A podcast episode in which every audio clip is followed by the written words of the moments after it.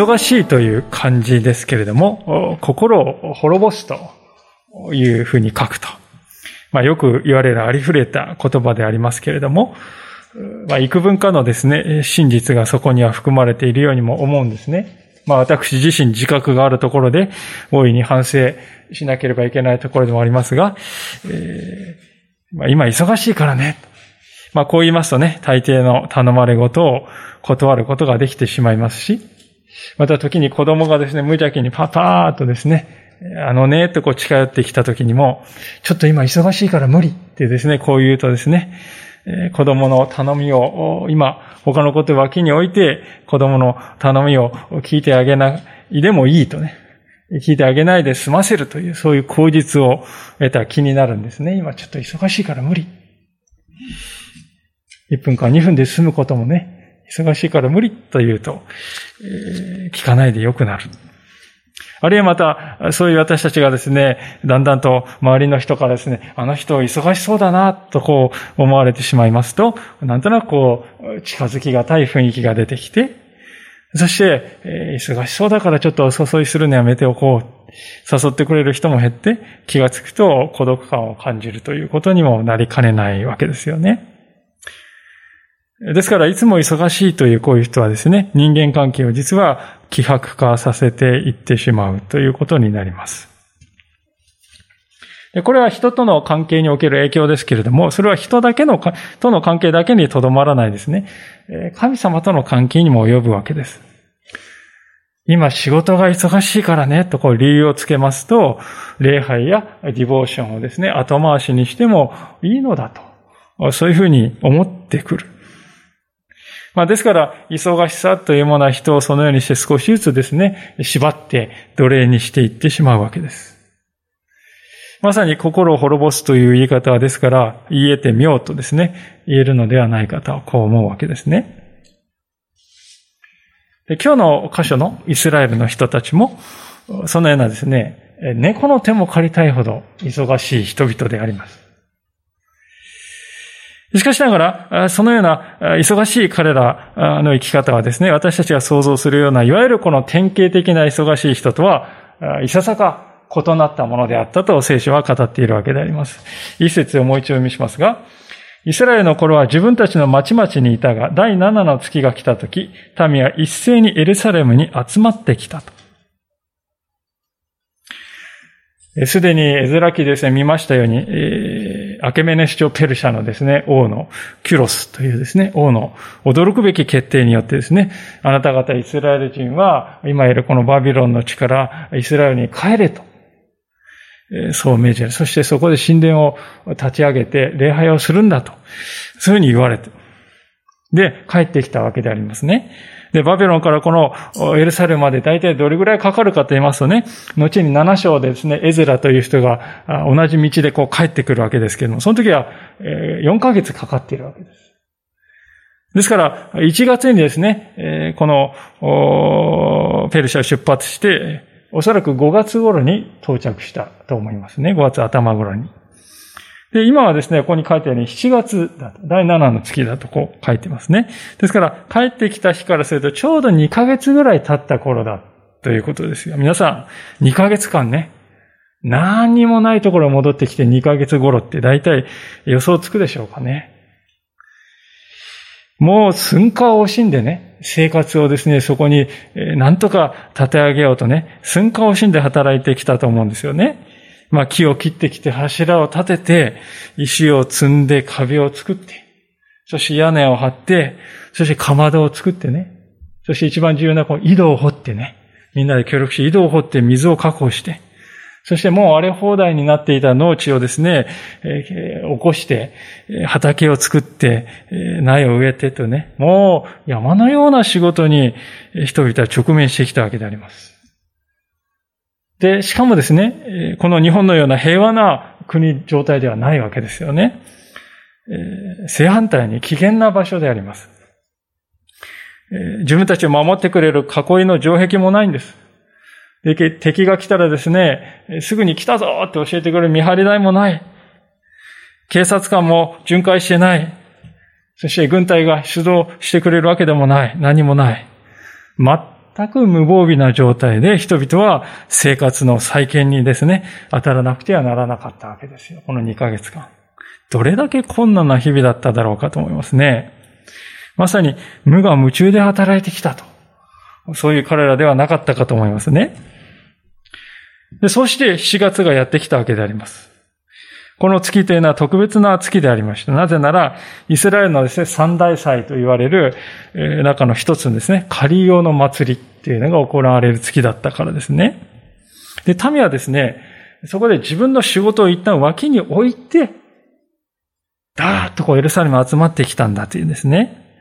山のようにですね、まだまだもうやることはですね、たくさんたくさん残ってたと思いますよ。膨大なね、もうやってもやっても終わらないぐらいのことが残ってたはずです。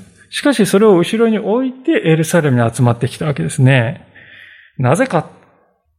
それは自分たちは何のためにここに戻ってきたのかっていうね、原点を忘れないためですよね。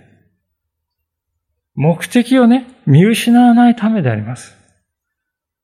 でその原点というのは、再び失っていたですね、神様を礼拝する民となるのだと。ね、それが原点でありますよ。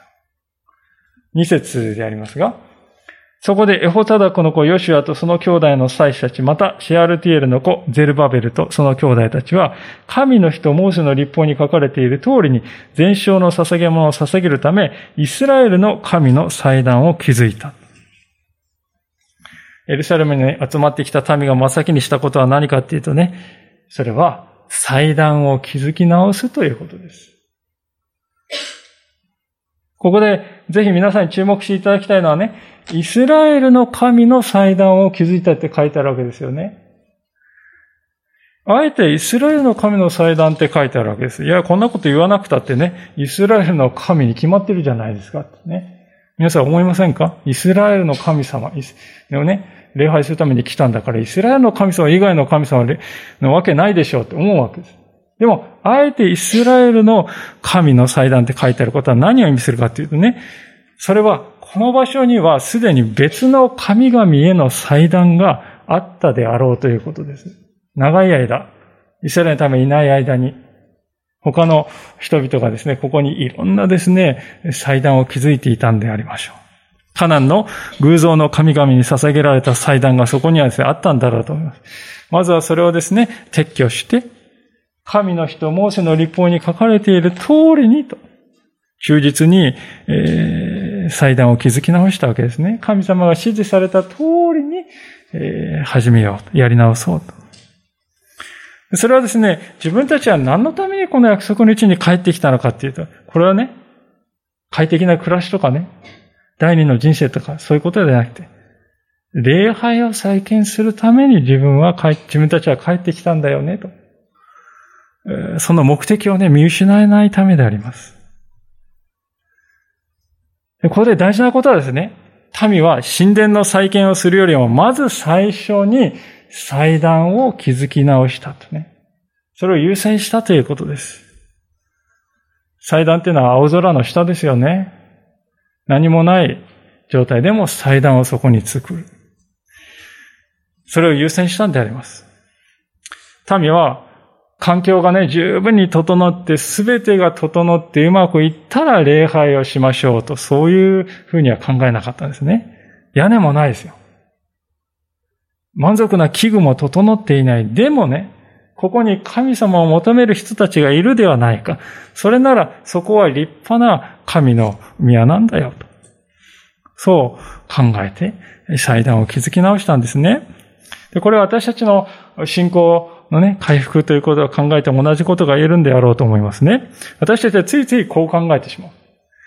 あの問題がね、今この問題が私を悩ませたら、あの問題が解決したら礼拝に行きますから。あるいは、今関わってるこの忙しいプロジェクトは片付いて時間ができたら神様は仰ぎに行きますからとね。そういうふうに考えてしまいがちです。しかし、イスラエルの民はそのように歩まなかったわけです。まず私の生活の中に祈りと悔い改めと献身の場所が回復するそこから始めようと。それを優先したわけですね。ですから私たちも、まずね、心の祭壇ということ、しっかり据えてしまう。そこから物事を始めたいと思うんですね。祭壇っていうのはですね、ただの石ですよ。でも、ね、本当の祭壇っていうのは私たちは心の中にある。私たちは心の中に神様をですね、思う礼拝の場所がはっきりとある。そういう思いがですね、はっきりと宿っている。それがなかったらですね、神様はどうして礼拝できるでしょうか心の祭壇が伴わないで形式的にですね、えー、何か宗教儀礼をしたとしてもそこに祝福はあり得るだろうかと。それはないでしょう。むしろ私たちの生活のただ中に心の祭壇が築かれている。そして礼拝が回復していく。それならばそこにはですね、喜びが与えられてくるということなんですよね。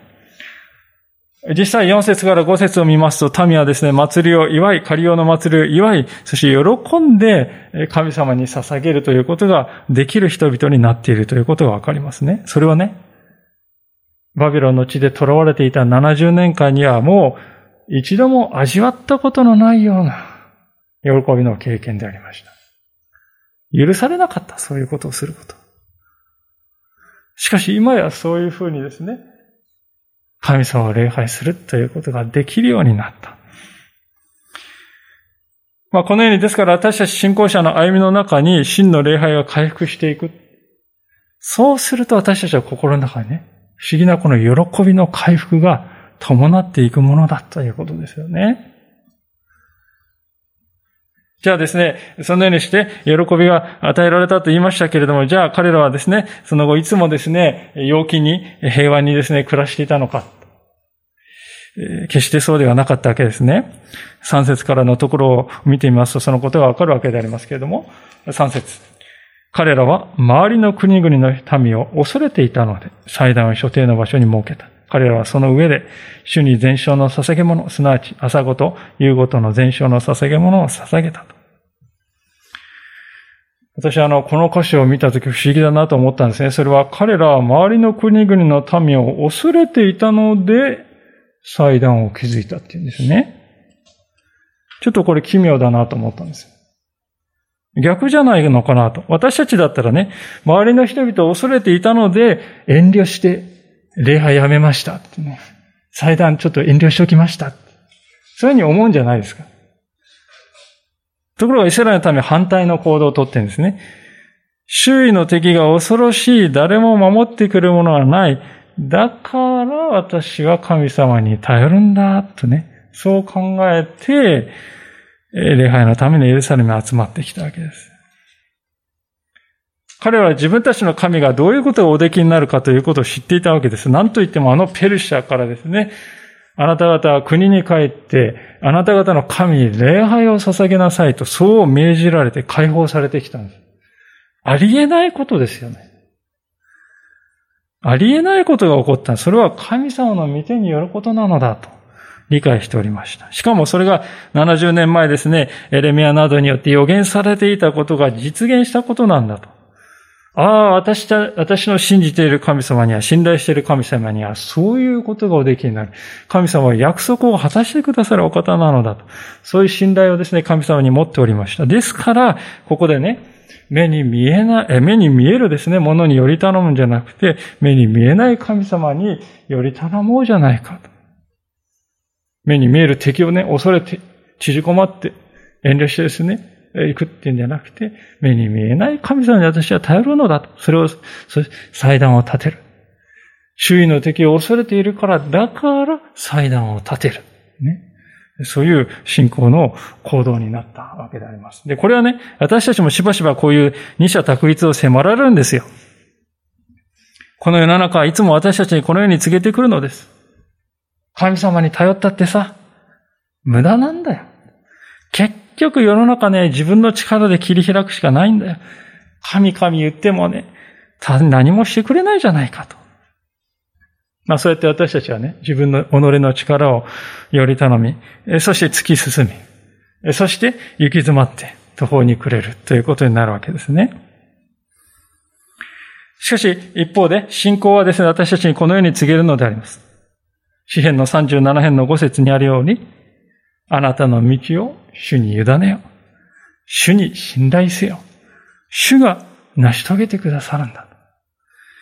あなたの道を主に委ねよ。主に信頼せよ。主が成し遂げてくださるんだと信仰はね、語るんです。この世はね、己の力に頼れという。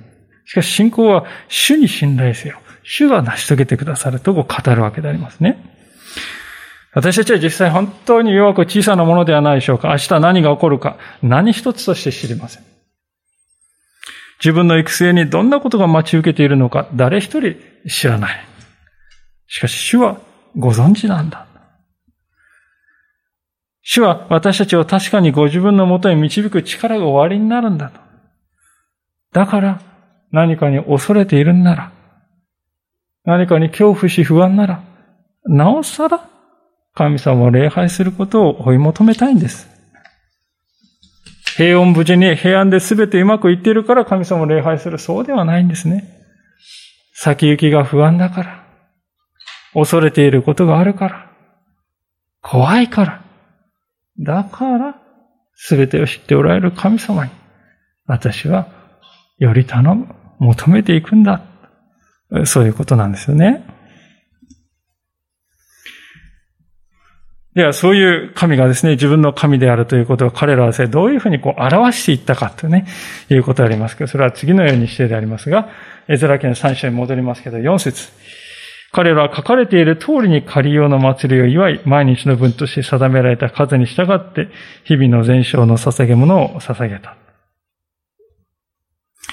書かれている通りにというところにね、注目したいんです。これは民が主に従おうとする姿勢を持っていたということを表してますね。書かれている通りっていうのはとにかく字面を追い求めて字面だけ守ればいいんでしょうとそういうことではないんですね。私は神様を大事として生きるんだと。その心を彼らは書かれている通りに礼拝を忠実に守るということによって表そうとしたわけですね。折しも7月というのは仮用の祭りの月でありました。これはいわゆる収穫祭とも呼ばれておりまして。この仮用の祭りはですね、7月15日から22日の約1週間にわたって行われるんですけどもね、この時木とね、葉っぱでこう、あばらで、あばら屋のようなものを立てて、その中で生活するんですね。で、これは何のためにやっているかというと、エジプトから脱出した後にですね、民がいつもこう、テント暮らしをしていた。定住していなかった。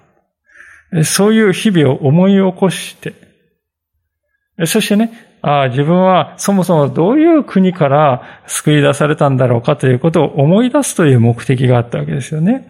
かつてのイスラエルはエジプトの異教の文化の中に、えー、いました。そこで奴隷として酷使されていた。礼拝する自由も何もなかった。そういう過酷な環境から救い出されてきた彼らでありました。それ彼らはですね、仮用の祭りで野宿をするという生活を通して思い出すんですよね。そうだな。昔はもともと私はそういうものだったんだなと。神様はそのことを思い出しなさいと。そう願われたんですね。救われる前のあなたが一体どういうものだったか思い出しなさいと。これは今ですね、このエズラ記でイスラエルの民が置かれている状況にもまさにね、ピタリと一致しているわけですよね。彼らがペルシャの支配から解き放たれて、約束の地に戻ってきたのはわずか2ヶ月前。それまでは囚われの身でした。祖国を失った状態。帰るべき地がない。何も、何の文化も、えー、ね、似ているところもなく、言葉も違う、そういう異国の地に連れてこられた囚われの民でありました。今やしかし自由の民とされている。ですから民はこの仮用の祭りを経験するたびにね、自分はかつてそうだったのだと思い出したに違いないと思うんですね。私たちクリスチャンにとっても、このようなですね、仮用の時間というような時がね、信仰生活の中に必要であるということを強く思わされるのです。私たちはどうでしょう？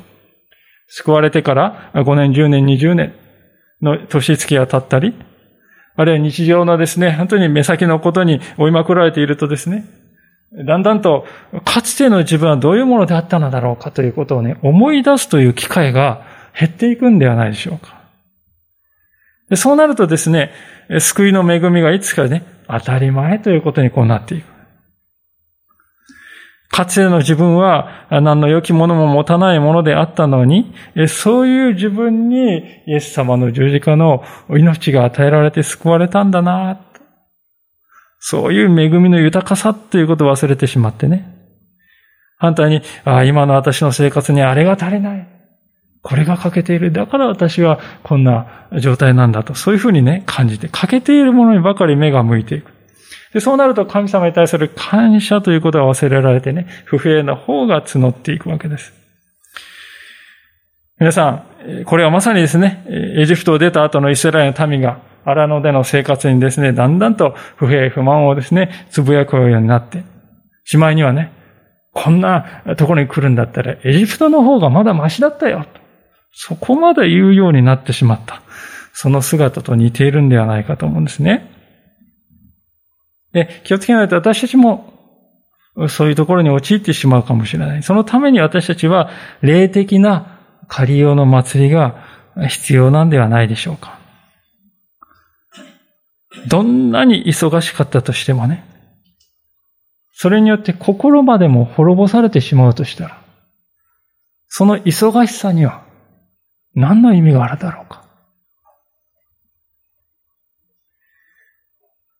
私たちが忙しさということをただただ理由にして、神様の前に何も持たないで、忙しさも後ろに置いて、ただただ神様と触れ合うだけの時、借り用のひと時ということを失っていくなら、そこから私たちのですね、本当に霊的な貧しさということが始まっていくのではないだろうか。そう心をしたいのであります。実際ですね、民が書かれている通りに、聖書に書かれている通りに私は生きていこうとこう決めたときに、あれだけ周囲の民がですね、怖かった、あ民でありましたけれども、大きな変化が生じていったわけであります。五節。それからジョークの捧げ物、新月の祭りはすべての性別された主の礼祭のための捧げ物、そして一人一人が進んで捧げるものを喜んで主に捧げた。まあ、ここに書いてありますけれども、礼拝がですね、本当にこう回復していくときに、私たちの信仰の喜びも回復していくものでありますね。実際民のうちには本当にこう、流れ出るような、湧き上がるような喜びがありました。この喜びが捧げる原動力になったんですね。これは本当に神様に何かを捧げるという時の大事な原則であります。本来、神様に捧げるということは喜びのはずであります。私たちも例えばですね、誰かのために犠牲を払って何かをしてあげるということ。自分は誰かのに用いられているということ。誰かのために用いられているということ。そこに喜びを感じるものでありましょう。まあですからマザー・テレサですね。こう言いましたね。人は誰からも必要とされなくなった時に生きる力を失うんだと。そういう言葉を残しましたけれどね。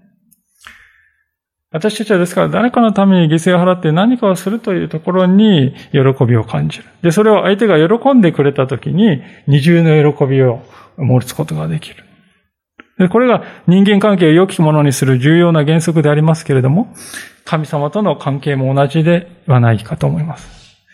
神様は私たちの存在そのものを喜んでくださる。その私たちがですね、自分の心を神様に向けて心を捧げていくのなら、それはね、神様何にも勝る捧げ物なんだ。そして喜んでくださる。で、神様の喜びを知った私たち、ああ、私は神様に喜ばれている、祝福されているのだという実感が与えられてくる。でそうするときに私たちの喜びもまた二重の喜びになっていく。でこういうですから相互のね、関係性っていうのが礼拝において大事なんだということであります。さて、そういう意味でですね、本当に、えー、民の中に霊的な意味でのね、この祭壇が、回復して、礼拝が回復されていったわけでありますけれども、その一方で、目に見える面での回復というのは、まだ手つかずであったと、6節は書いております。6節彼らは第7の月の1日から全焼の捧げ物を主に捧げ始めたが、主の神殿の礎はまだ据えられていなかった。主の神殿の礎はまだ据えられていなかった。これは民全体のね、心残りでありましたね。帰還してから2ヶ月が経ってですね、生活の再建っていうのは軌道に乗り始めてきた。なんとなくいけそうかなという感覚を得てきた。でも、肝心の神殿は手つかずであります。彼らはイスラエルに戻ってきた意味というのは一重に神殿を再建して礼拝を再開するということであったはずであります。礼拝の民としてのあり方を完全に取り戻すということ。それが期間の意味でありましたが、その肝心要の目的が果たされておらず、着手もされていないという状態ね。まあ、ですからそれはぽっかりとこう穴が開いているかのように、自分たちのこのアイデンティティの中核がね、失われている、そういう状態が続いているということであります。これはですね、自分は一体何のために救われたのだろうかという大元の目的を見失ってしまった信仰者に似ているように思えてならないんですよね。私たちは何のために罪から救われたのでしょうか天国行きの切符を確保確保するためでしょうか？もちろんそれは大切なことであります。しかし神様は私たちを救ってくださったのは、そのような個人主義的なものだけではないはずです。イエス様ご自身ですね、次のように語っておられるのであります。マタイの5章の16節というところですけれども、このようにあなた方の光を人々の前で輝かせなさい。人々があなた方の良い行いを見て、天におられるあなた方の父を崇めるようになるためです。もう一度見しますが、また5章16です。このようにあなた方の光を人々の前で輝かせなさい。人々があなた方の良い行いを見て、天におられるあなた方の父を崇めるようになるためだと。これが私たちが救われた目的なんだと。私たちの信仰は私たちの心の中だけのものではないんですね。人々の前で輝かせてこそ意味を持つものなんだよと。イエス様は言われる。神様はですから私たちを用いて、この世界を変えていきたいと、そう望んでおられるわけであります。ですから、あなた方の光をね、自分だけのうちに留めるな、する世に向けて輝かせよう、そう願っておられるわけですね。そのために私たちを救ってくださった。今日の箇所のイスラエルの民にとってもですね、えー、神殿の再建というのはまさにそのような意味があったわけであります。イスラエルの民がペルシャにいた頃、世界の中でですね、創造者なる誠の神様を礼拝する民は他にいたかいないんですよね。まあ今はね、クリスチャンっていうのは世界中にいますよ。しかしこの当時は、この時は、神を礼拝する民というのは、ここにしかいないんであります。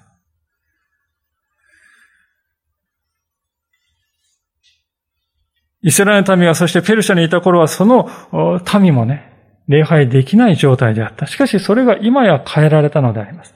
ここに誠の神を礼拝する民がいるのだと。世界に向けて表す、輝かせる時なんだと。イスラエルの民にとって神殿の再建っていうのはですね、ですから、これ以上ないほど大事な自分たちの信仰を世に向けて表す、そういう行為だったわけですよね。イスラエルの民はですから、何のために自分たちは救われたんだろうかという目的をね、もう見失わないようにしようと、心に決めたのであります。これは私たちに対するメッセージでもあります。神様は私たちに、あなたは何のために救われたのか？なぜ私はあなたを救ったと思うか？そのように問いかけておられる。そういう問いかけを私たちは主から受けているのであります。そこに日々思いを向ける信仰者でありたいとこう願うわけであります。その点においてイスラエルの民はですね、ぶれなかった。着々と準備をしていったありさまが7節からのところに記されておりますけれども、7節彼らは石切り港や大工には金を与え、シドンとツロの人々には食べ物や飲み物や油を与えた。それは、ペルシアの王キュロスが与えた許可によって、レバノンからカイロ、ヤッファに杉材を運んでもらうためであった。彼らがエルサレムにある神の宮のところについて2年目の第2の月に、シェアルティエルの子ゼルバベルと、エホサダの子クの子ヨシュアと、その他の同僚の祭司とレビ人たち、及び補修からエルサレムに帰ってきたすべての人々は、主の宮の工事を指揮するために、20歳以上のレビ人を立てて工事を始めた。こうしてユシュアとその息子たち、その兄弟たち、カデミエルとその息子たち、ユダの息子たちは一致して立ち、神の宮の工事に当たる者たちを指揮した。ヘナダテの息子たちと孫たち、そのレビ人の兄弟たちもそうした。まあ、今読んだ箇所で8節のところを見ますとですね、えー、工事が実際に始まったのは2年目の2月だとこう書いてありますね。えー、先ほどあの、1年目の7月っていうね、集まってきたって言いますけど、工事が始まったのは2年目の2月だと。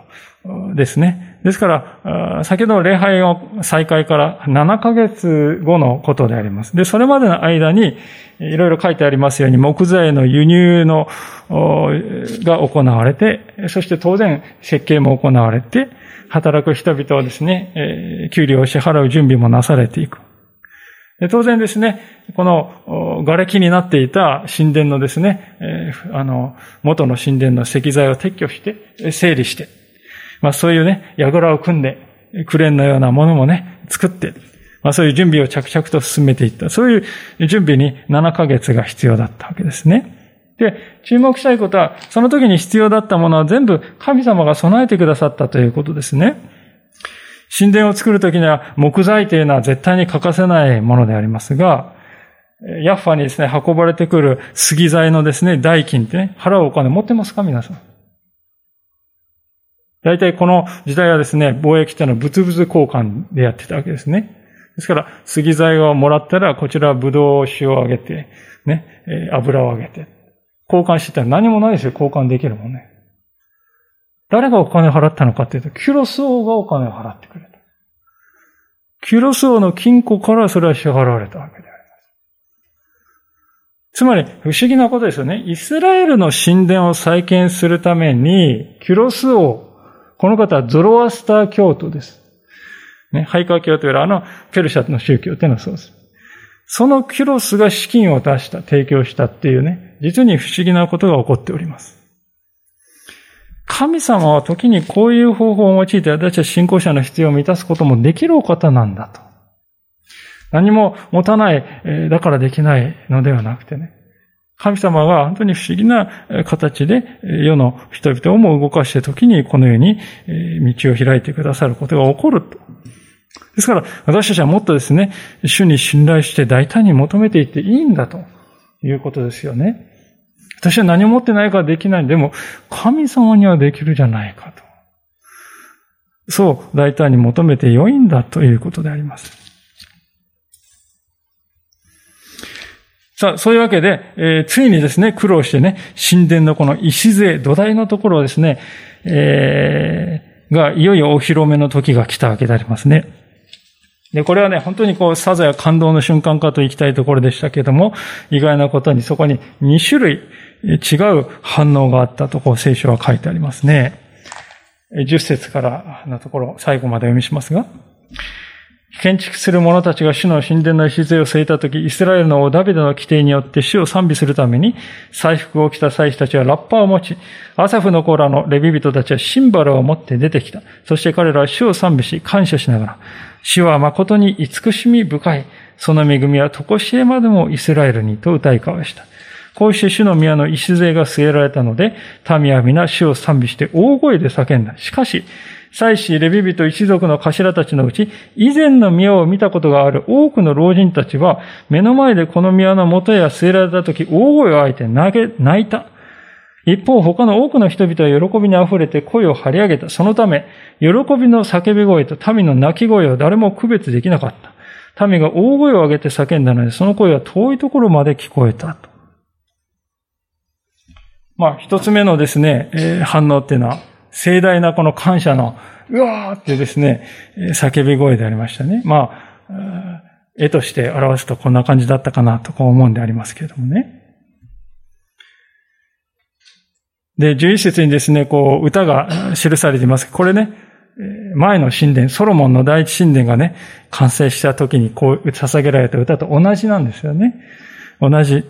ですから、ラッパやシンバルのですね、賑やかなこう、じゃーんとですね、パーッとですね、本当に、えー、旋律とともに歌として捧げられたのであります。で、私はこの光景を見るときですね、礼拝の中心に、えー、喜びがあるのだということを思わずにはいられないわけですね。礼拝っていうのはしばしば、お勤めというようなね、ものとして捉えられがちであります。礼拝っていうのはそれは奉仕なんだよ。そういうふうに捉えられることもあります。しかし、礼拝というのは本来、セレブレーションでありますね。喜びの場所であります。私たちはついつい礼拝というと何かこう、いかめしい顔をして、腕組みをして、うつむき加減にじっと座り続けることがね、それが礼拝なんだとそういうこう、思いがね、あるかもしれませんが、しかし聖書に記されている民の礼拝の姿は決して、そのようなステロタイプのものではなかったということですね。で、その一方でですね、この神殿の礎をですね、素直に喜べなかった人もいました。これは12節あるように、以前の宮を覚えていた老人たちとこう書いてありますね。この以前の宮っていうのは、紀元前大体950年頃にですね、ソロモンが作った第一神殿のことでありますね。で、紀元前950年頃にソロモンが建っててから大体410年ぐらいですね、エルサレムにその神殿は建っておりましたが、バビロン軍が来た時にですね、破壊していったわけであります。それから70年間時が流れて。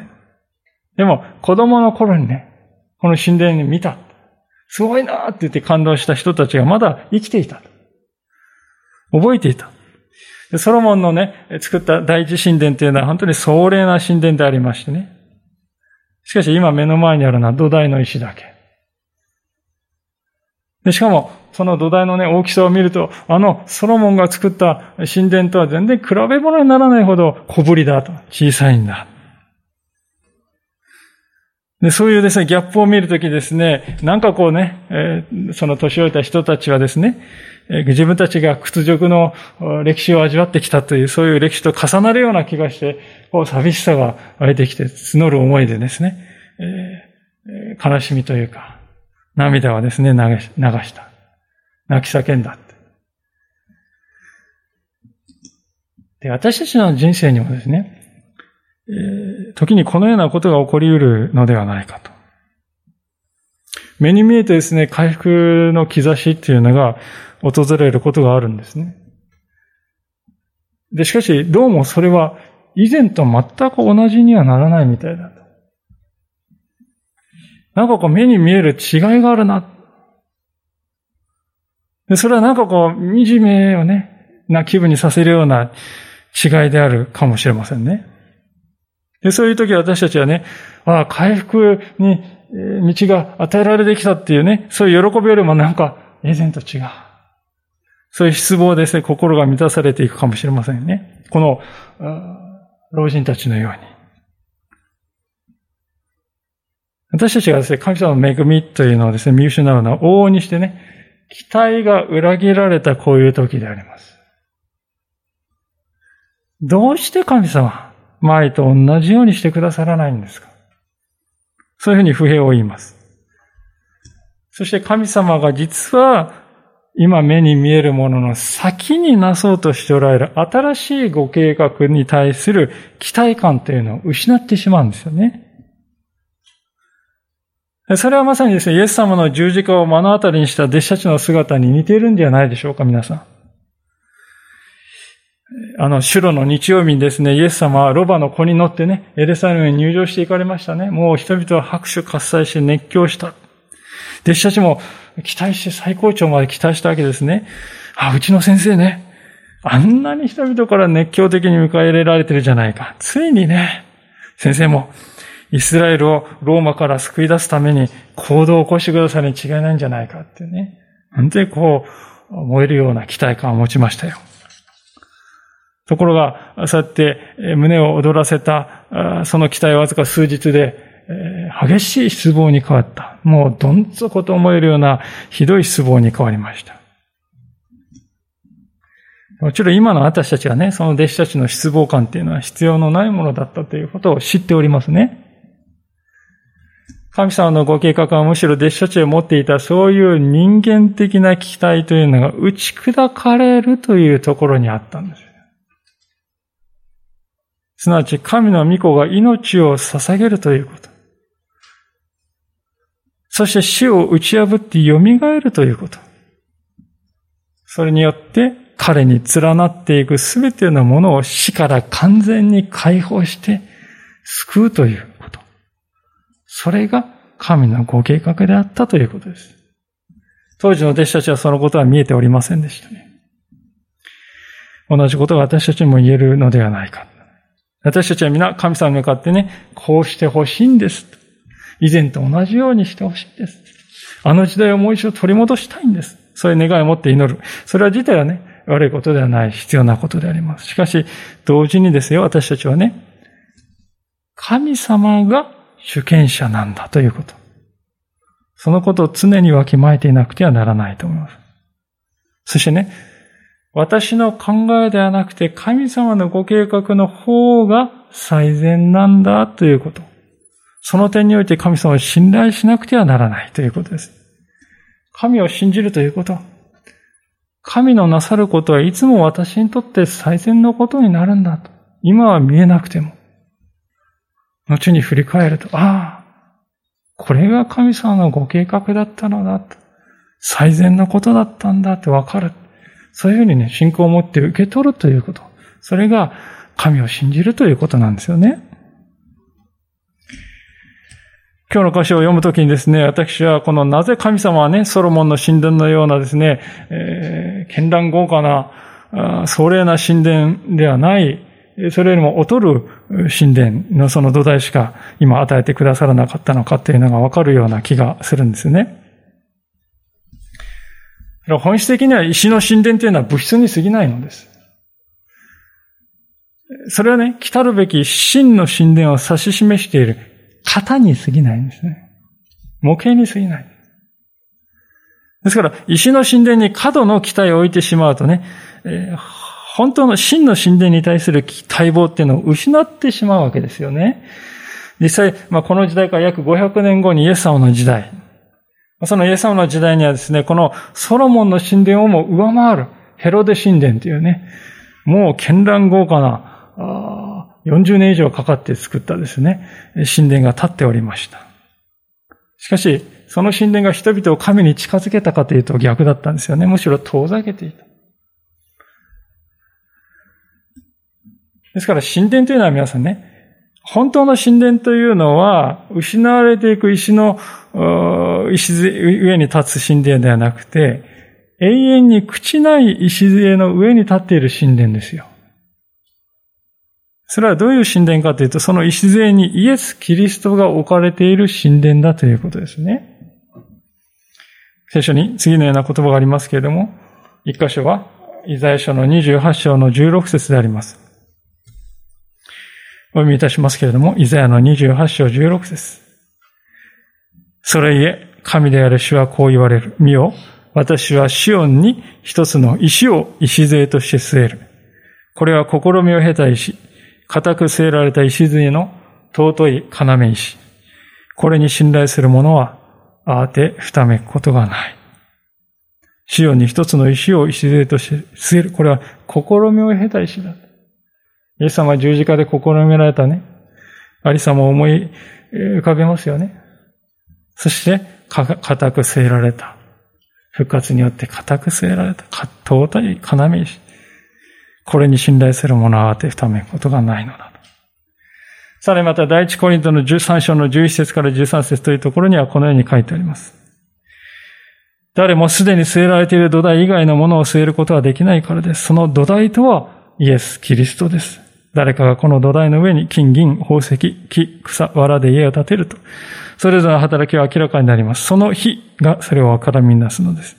その日は火と共に現れ、この日がそれぞれの働きがどのようなものかを試すからです。誰もすでに据えられている土台以外のものを据えることはできない。その土台はイエス・キリストなんだ。石というのはあくまでも石であります。時が経てば、すり減っていき、割れていき、失われていく。私たちの人生もね、これと似ているわけですね。この世の中ではね、どれだけ安全だと言われていてもね、絶対に安全なものというのは一つもないですね。国際秩序あるいは平和と言われるものもいつもたやすく壊れてしまう。去年の2月以来私たちはそのことを目の当たりにしております。経済もそうです。リーマンショックが来る。コロナ禍が来る。ウクライナ危機が来る。激しく揺れ動いている経済というのは私たちは見てきました。そういう激しく揺れ動く世界に生きている中で、もし私たちが目に見えるものを人生の土台に置こうと、それを土台にして、その上に人生という家を建てようとね、考えると、足元からこう揺るがされることになるんですよね。そうではない。キリストこそが真に変わることのない土台であり、礎なんだと、聖書は語ります。愛する兄弟姉妹の皆さん。あなたの人生の土台は何でしょうか？あなたの人生の家はどのような礎の上に建てられているでしょうか？今一度その根本の部分を見つめ直したいと思います。ああ、私はそこにおいて不備があるな。違うものが土台になるな。そういうふうに感じたならば遅すぎるということはない。今からでもイエス様をしっかりと礎と礎として据え直そうではありませんか。そして心の祭壇を私たちのうちに築き直す。そして主への礼拝を生活の中心に据えていく。そして主と共に歩んでいこうではありませんか。そこに変わることのない祝福があるのであります。お祈りをしたいと思います。